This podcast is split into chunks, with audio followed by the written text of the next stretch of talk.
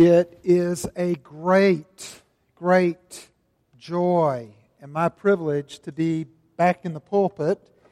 And it also proved to be very, a very, very sweet provision of God through the leadership to allow me the past four weeks uh, to be to not have to prepare a sermon. And it's not a it's a labor of love. I, I love to preach, and I love all the preparation and the prayer that goes into uh, preparing a sermon.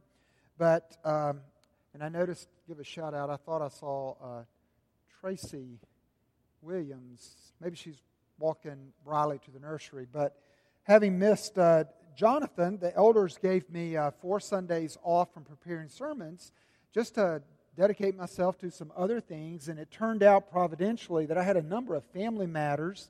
Um, Dad being hospitalized, listing our home, putting, getting it ready on the market, and other things, to really be a time to take care of some family business. And uh, that was great. But there was something else that took place. I was able to have extended times of daily worship extended times uh, carved out each day, where instead of 15 minutes of reading and journaling and praying God's Word and meditating, I could take an hour and a half to two hours. And in that, I began a journey to recapture my heart's desire. Um, I won't go any further in this, but I will tell you I found again my heart's desire in the very person and the presence of Jesus. It became very, very immediate. Unless you're extremely young this morning, everyone in this room's experienced the physical loss of someone dear to them. In just the last day, a very good friend lost his grandmother, Lucy Jones, of the Jones Ford legacy. And this friend, David, is mourning her loss along with the other family members, and they are remembering her days and her times. And there are people in this congregation, members of this church, who have been impacted by Lucy Jones. They've been, they were hosted years ago, perhaps as a college student or a, a resident of Charleston at her Sullivan Island beach house. Uh, she was quite a character, and there are a lot of memories of this uh, surfing grandmother and her exploits. But most of all, the memory of her great love and her intimate walk with her Savior and Lord. And so the family is comforted because having lost her, she's disappeared physically. Having lost her appearance, they know where she is. But we're going to look in this series of four weeks, going to Easter, of we're going to look at first Mary this morning, then the disciples, then Thomas, and then Peter, and their experience of having lost the physical appearance of Jesus following his crucifixion and his being entombed in a graveyard, and that appearance being restored in the transformation that it made. And this morning, I want to speak to the Marys in our congregation. And that not simply women, though it was first honors to women that Jesus appeared. The first person that Jesus, a risen Jesus, appeared to was Mary. But I want to speak to the Marys among us who are those that are believers in Christ, but you've lost your joy. You've lost the joy that comes from a very real sense of the nearness and the presence of your Lord Jesus Christ. I want to speak also to the Magdalens in our group that have not yet had even a first encounter with Jesus. Those that are seeking this joy that we Christians talk about, though they may not have identified it lying in Jesus Christ and His presence with us, speaking to us, guiding us, leading us. So, this message this morning is for all those who are saying, Oh, oh, I so wish that I knew where to find this, where to find a real, tangible Jesus, and to regain that sense of nearness and communion and delight that comes from being in His presence. So, I want to say in this message a word of great, great hope. And that word is this the Jesus that your heart desires is very near to you. And he will appear to your heart's eye. He's not going to feel, appear so much physically to you, though, though there are accounts of him appearing visually. But he will meet your heart's desire to appear to your heart's eye if you, if you will recognize him as a risen, living Savior, as he promised to all who seek him. So let's look together at the Lord's appearing to Mary to discover that this is so. And if it's true that Jesus will appear to those who seek him, then we want to discover how can I gain this fresh appearance in Jesus's, of Jesus in my life? So I want you to look at your outline and I want you to see that it's five actions. It was very hard to, to make this narrative of Jesus appearing to Mary into a, a, a, a comprehensive outline because there's so much activity going on. And I want you to see five actions Mary standing at the mouth of the empty tomb, and then see Jesus standing behind her. And then Mary turning to discover Jesus. And then Jesus teaching Mary about his appearance. And then Mary going to tell the disciples about his appearance. Action one begins with a but Mary stood. Now, as a Bible student, as a disciple, when you read in the Bible, but, that points to what's preceded. And so it's important that you gain a, a context of what is so important or what difference does it make that Mary is there. What's the but Mary? The first 10 verses of chapter 20 tell us this that there was not one Mary at the grave, but they were three. Now, it doesn't give them by name, but at the end of verse 2, chapter 20, it says, that Mary is reporting to the disciples that the tomb is empty. And she says, We do not know where they have laid him. The other gospel accounts share that there's Mary of Salome and Mary, the mother of Jesus, and, and Mary Magdalene. She's set apart by that name of where she is from. And please don't, we have, it's only because of church history and it's, there's no biblical foundation for it at all but some church historians had said that Mary was a prostitute. They even made her to be the saint over brothels. All the Gospels account that they tell us about Mary was she was from Magdala, thus Mary Magdalene, and that she was someone that Jesus cast seven demons out of. But we don't believe or have any evidence that she was ever an immoral woman just someone who knew what it was like to be a captive of demons.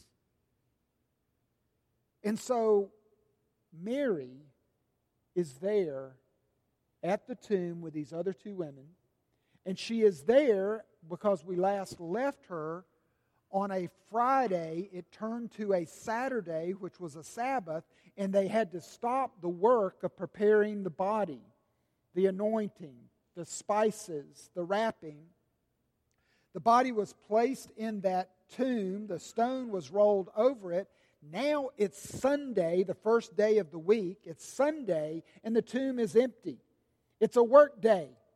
But for us, it's become a resurrection day. Sunday is now our Sabbath, our chosen day of worship. And every day that we worship on, every time we worship on Sunday, it's a resurrection Sunday. And we come into this place, even like this, like, like Mary and then the other disciples will come before the tomb looking. This time, though, we see in our midst a risen Savior and not simply an empty tomb. She speaks to the disciples. John and Peter race to the tomb, John getting there first. John goes in or stoops to look in. He assesses the situation by seeing the linen cloths. He agrees he's missing.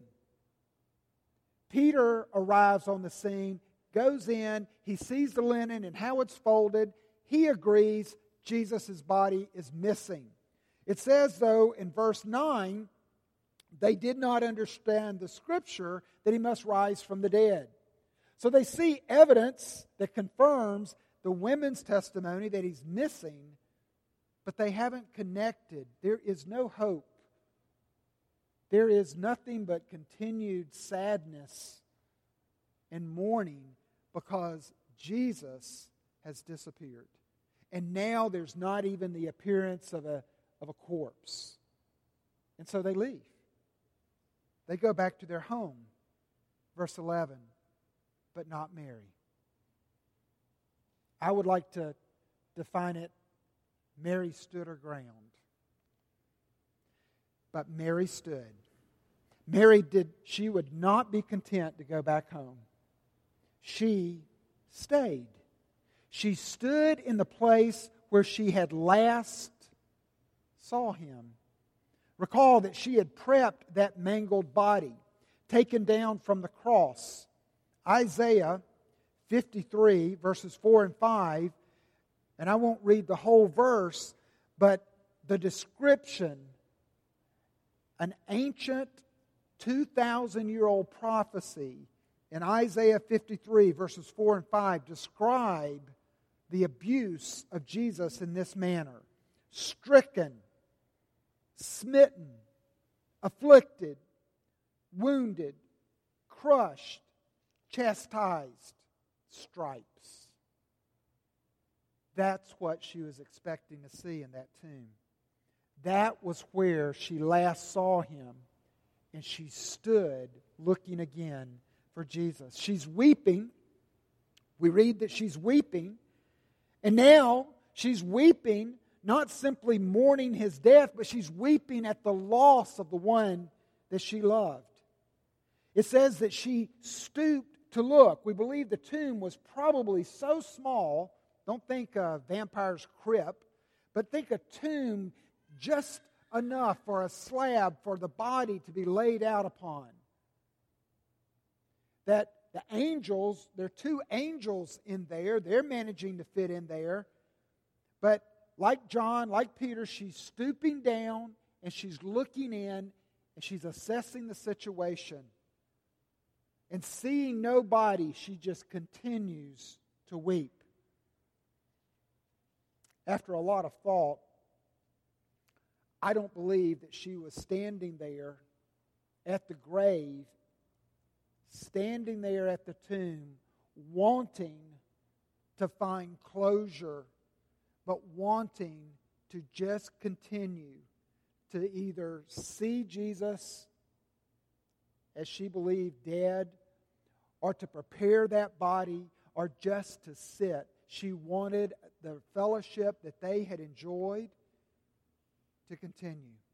She wasn't there simply to put flowers on a grave. She was there because she had hope against hope, though no reason that she could define for the relationship to, to, to continue. He was the Son of God, and she worshiped, loved, served only Him.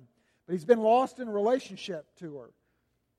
And now these two angels are there, and every account, every account where angels appear, people fall to the ground on their faces in fear, but not Mary.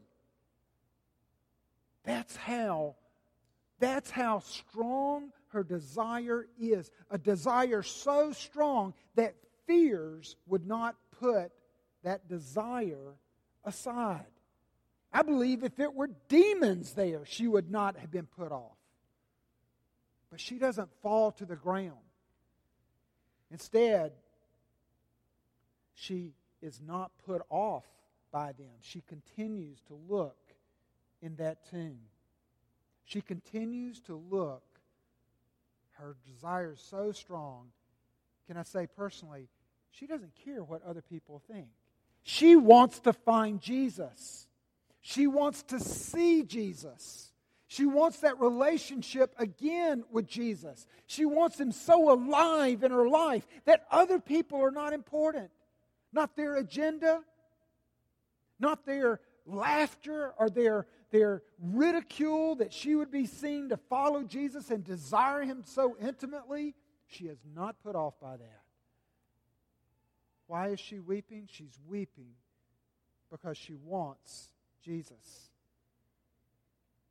Now, Jesus at this point is standing behind her. We see this in verse 14. She turned around and saw Jesus standing. Now, I'm going to come to this in just a minute, but this is turning number one. This is turning number one. She is looking into the tomb for Jesus, whom her heart seeks. And she turns around and saw Jesus standing. Question What made her turn around?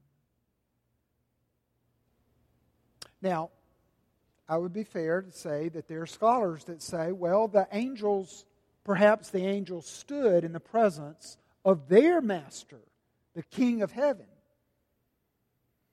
Well, one scholar says, no, you know, in the, in the East, that wasn't really a, a, a formal sign of respect to stand in people's presence. That's more of a Western culture. Well, maybe the angels disappeared, one scholar says. They just poof and then Mary's like, well, and turned around. I think differently.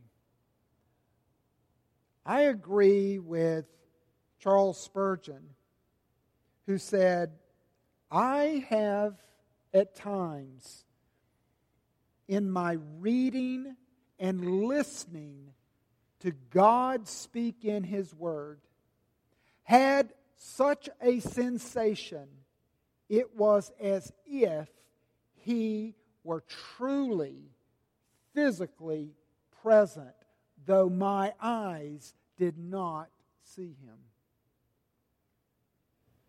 And I can testify that in the last number of months, I have had this experience a number of times. But here was the cost, loved one. The cost was my tears. The cost was my desire. What are you seeking? What is the joy? What is the source of this joy that you seek?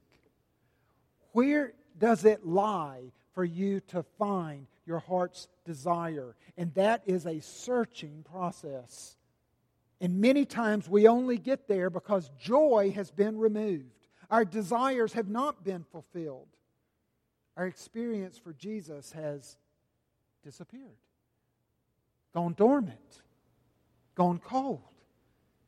And our heart begins to break and we weep and we're like, Lord, nothing is more important. Nothing is more important just to sense your nearness. That's what I believe. And I would encourage you, if you want for that experience, perhaps talk to older saints Ask them if they ever experienced this. And how did they find this experience again? Look at verse 15. Oh, by the way, do you see that Jesus was standing there and she didn't know it initially? She didn't know and recognize that it was him because she did not know that it was Jesus. There are a lot of times that things will happen in the course of the day.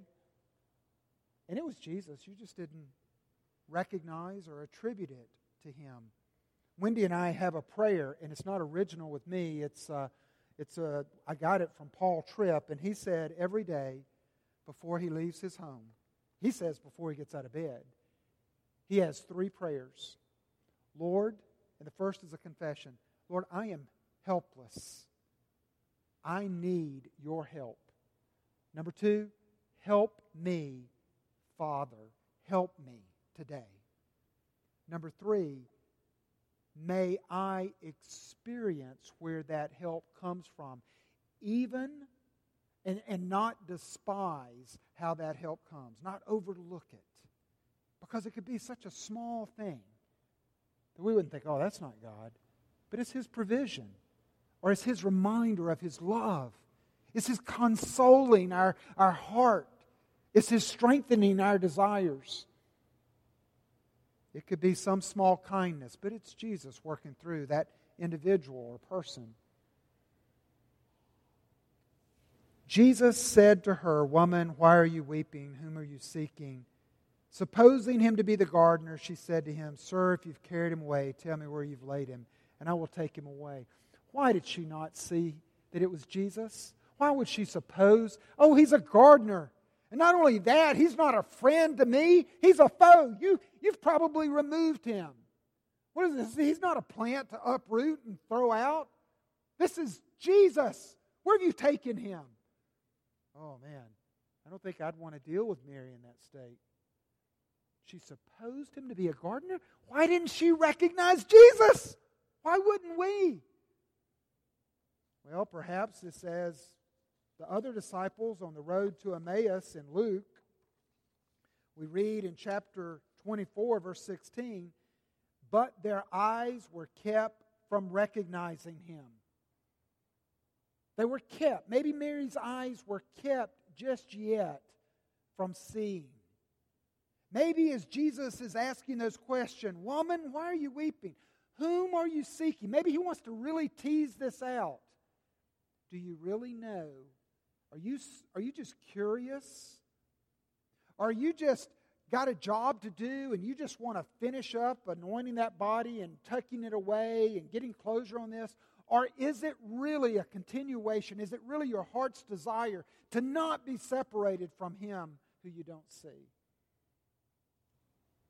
Maybe it was the weeping that allowed her not to see. Maybe she was just crying so much. A lot of a lot of scholars say, well, she was just crying. No, she seems to be pretty clear.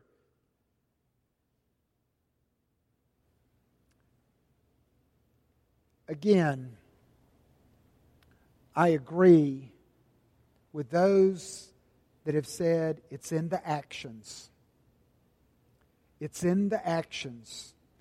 If you look in verse 16, Jesus said to her, Mary, she turned. So, Jesus, catch, catch this action. She's stooping to look in the tomb. She has the encounter with the angels. She's weeping.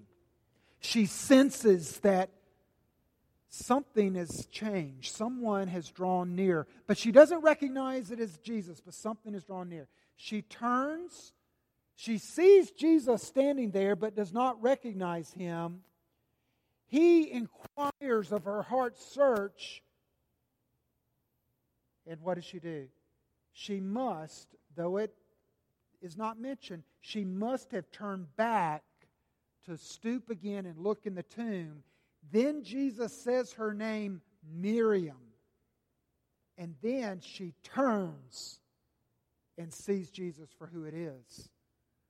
Why did she not recognize Jesus? Why did she not recognize him when he was standing right there? Because she was looking in the wrong place.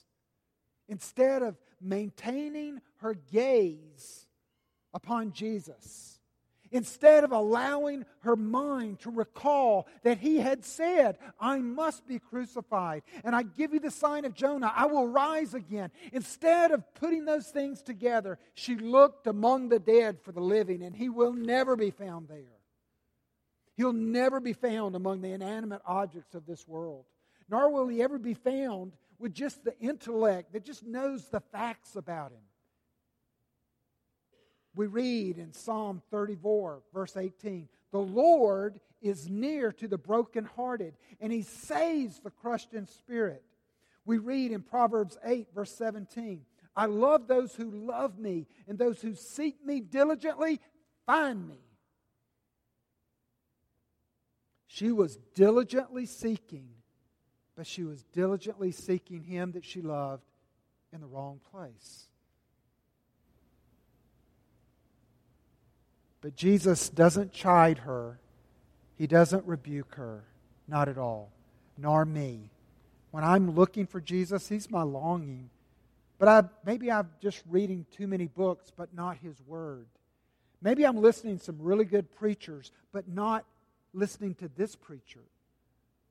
Maybe I'm, I'm listening or looking for Jesus in certain scenarios, or I'm looking for my desires to be met in certain things that never will, never will manifest Jesus. We need a real Jesus. And Jesus knows that. And he stays. He doesn't chide her but he gives her the shortest sermon. And at times, I wish that I could give you a short sermon. But he gives a short sermon. He gives a one word sermon. He gives a one word sermon when he says her name. And she turned around. Bruner, in his commentary, says this, and it's a lengthy quote, but I ask that you bear with me. Bruner says this about Mary turning around. In the one or two seconds that this turn took, I imagine the world shifting ever so slightly on its axis. And at about this turn's one second midpoint trajectory, history too moved almost imperceptibly from BC to AD. A second before this turn, there is a woman in the deepest human despair, in the agonizing presence of incomparable death.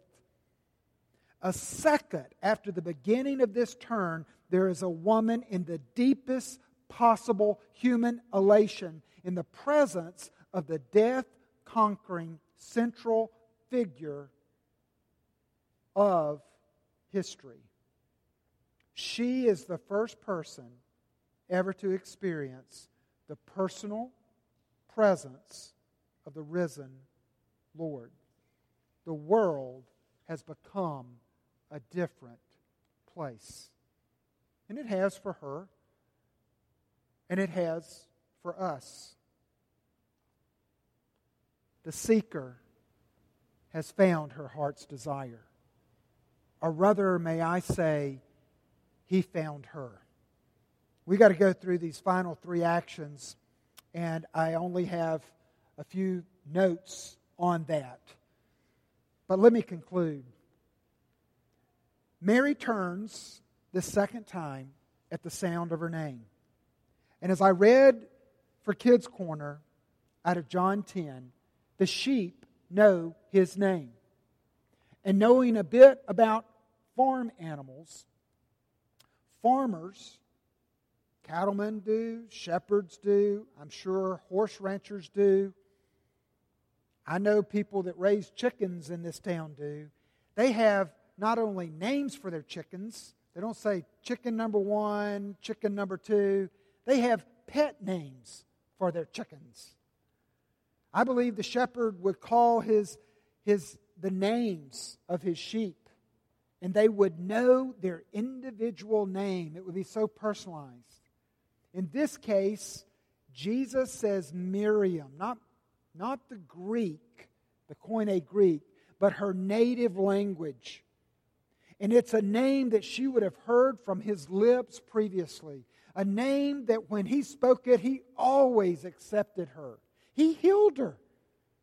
He always led her. And this disciple, this follower, proclaims him Master, rabbi.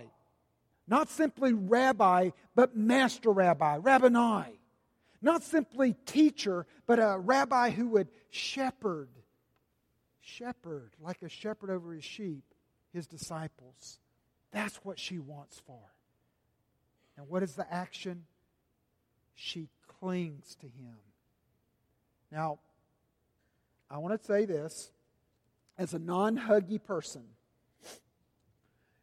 that I not only believe that Jesus submitted to be touched, I mean, there's some people that say, He said, Don't cling to me because He forbid it. Kind of like, Have you washed your hands? Come on. I'm holy now. I'm in my glorified estate. Don't touch me. No. I believe that not only did he not forbid her, but that he actually wanted to be held and to hold her. It was a long hug.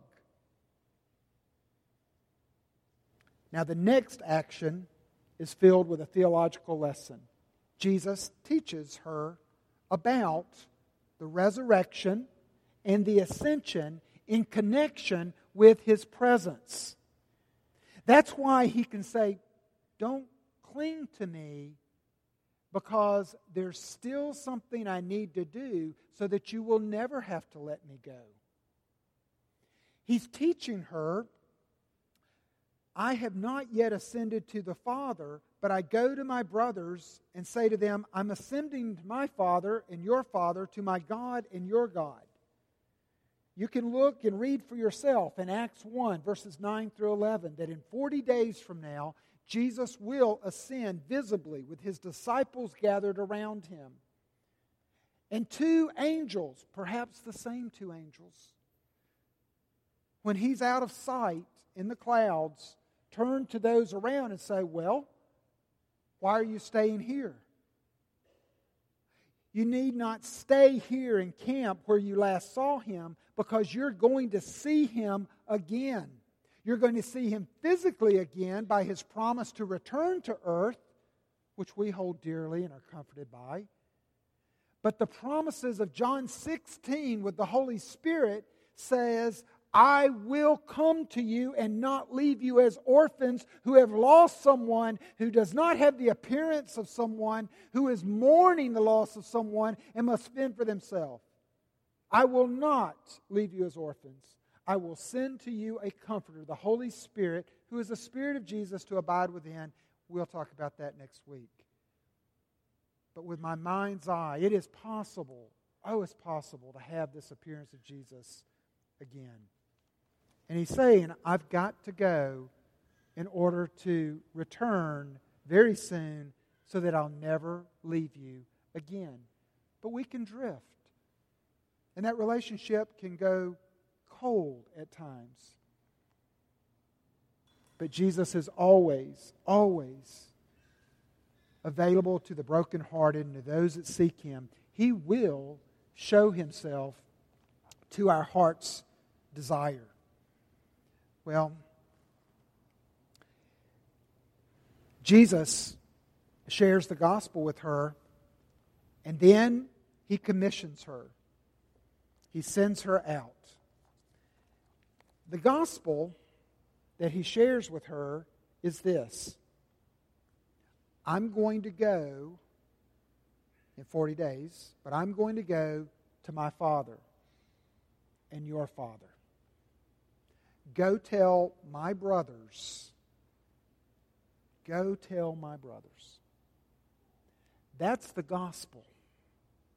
The gospel is this is that God is not a distant God ruling the universe, not knowing us by name or not knowing the, the life that we have and face here on earth, but our God is our Father. Our Father who art in heaven. Holy is your name, but you are our Father. Do you see God? Do you see your Father? Do you see God as your Father? And then Jesus, and it is something that my old preacher's heart still struggles to pray this. But I was, as I was driving over this morning, I was praying. I was praying about the message, and I was praying, and this came to mind. my identity is not Phil Stogner, the preacher. My identity is not Phil Stogner, a pastor. My identity is not Wendy Stogner's husband, even though that's a significant part of who I am. My identity is Phil Stogner, the brother of Jesus. Jesus is my brother. And it's almost, it almost sounds heretical to say that. But that's what he said. In Hebrews, he says that he has become our brother because of the propitiation, that is, the satisfying of God's wrath by his death, that now we're family. The gospel has three strands, it has three actions. We're forgiven of our sins, and we're saved. We're justified. God now continues, He is now restored a fellowship with Him, and He's sanctifying, He's transforming us, and there's a promise that He will restore us as the sons and daughters, the new heaven, the new earth that we were designed to be. This morning, it is my prayer for all seekers. It is my prayer for Two Rivers that we would be a church that is seeking and finding the Lord Jesus Christ over and over again, even as we have come to see that that's where the greatest desire of our heart lies. Let's pray. Father, it is a mystery as to how we can actually, with our senses, experience your nearness, the nearness of your Son, in this life, when physically He is with you in heaven.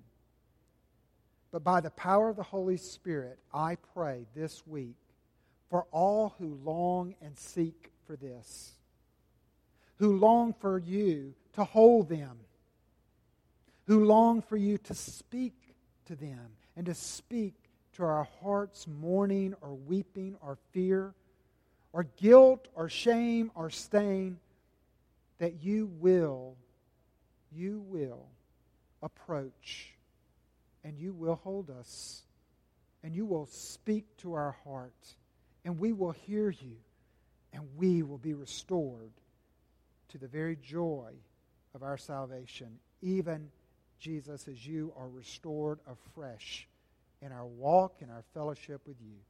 To this end we pray in Christ's name. Amen.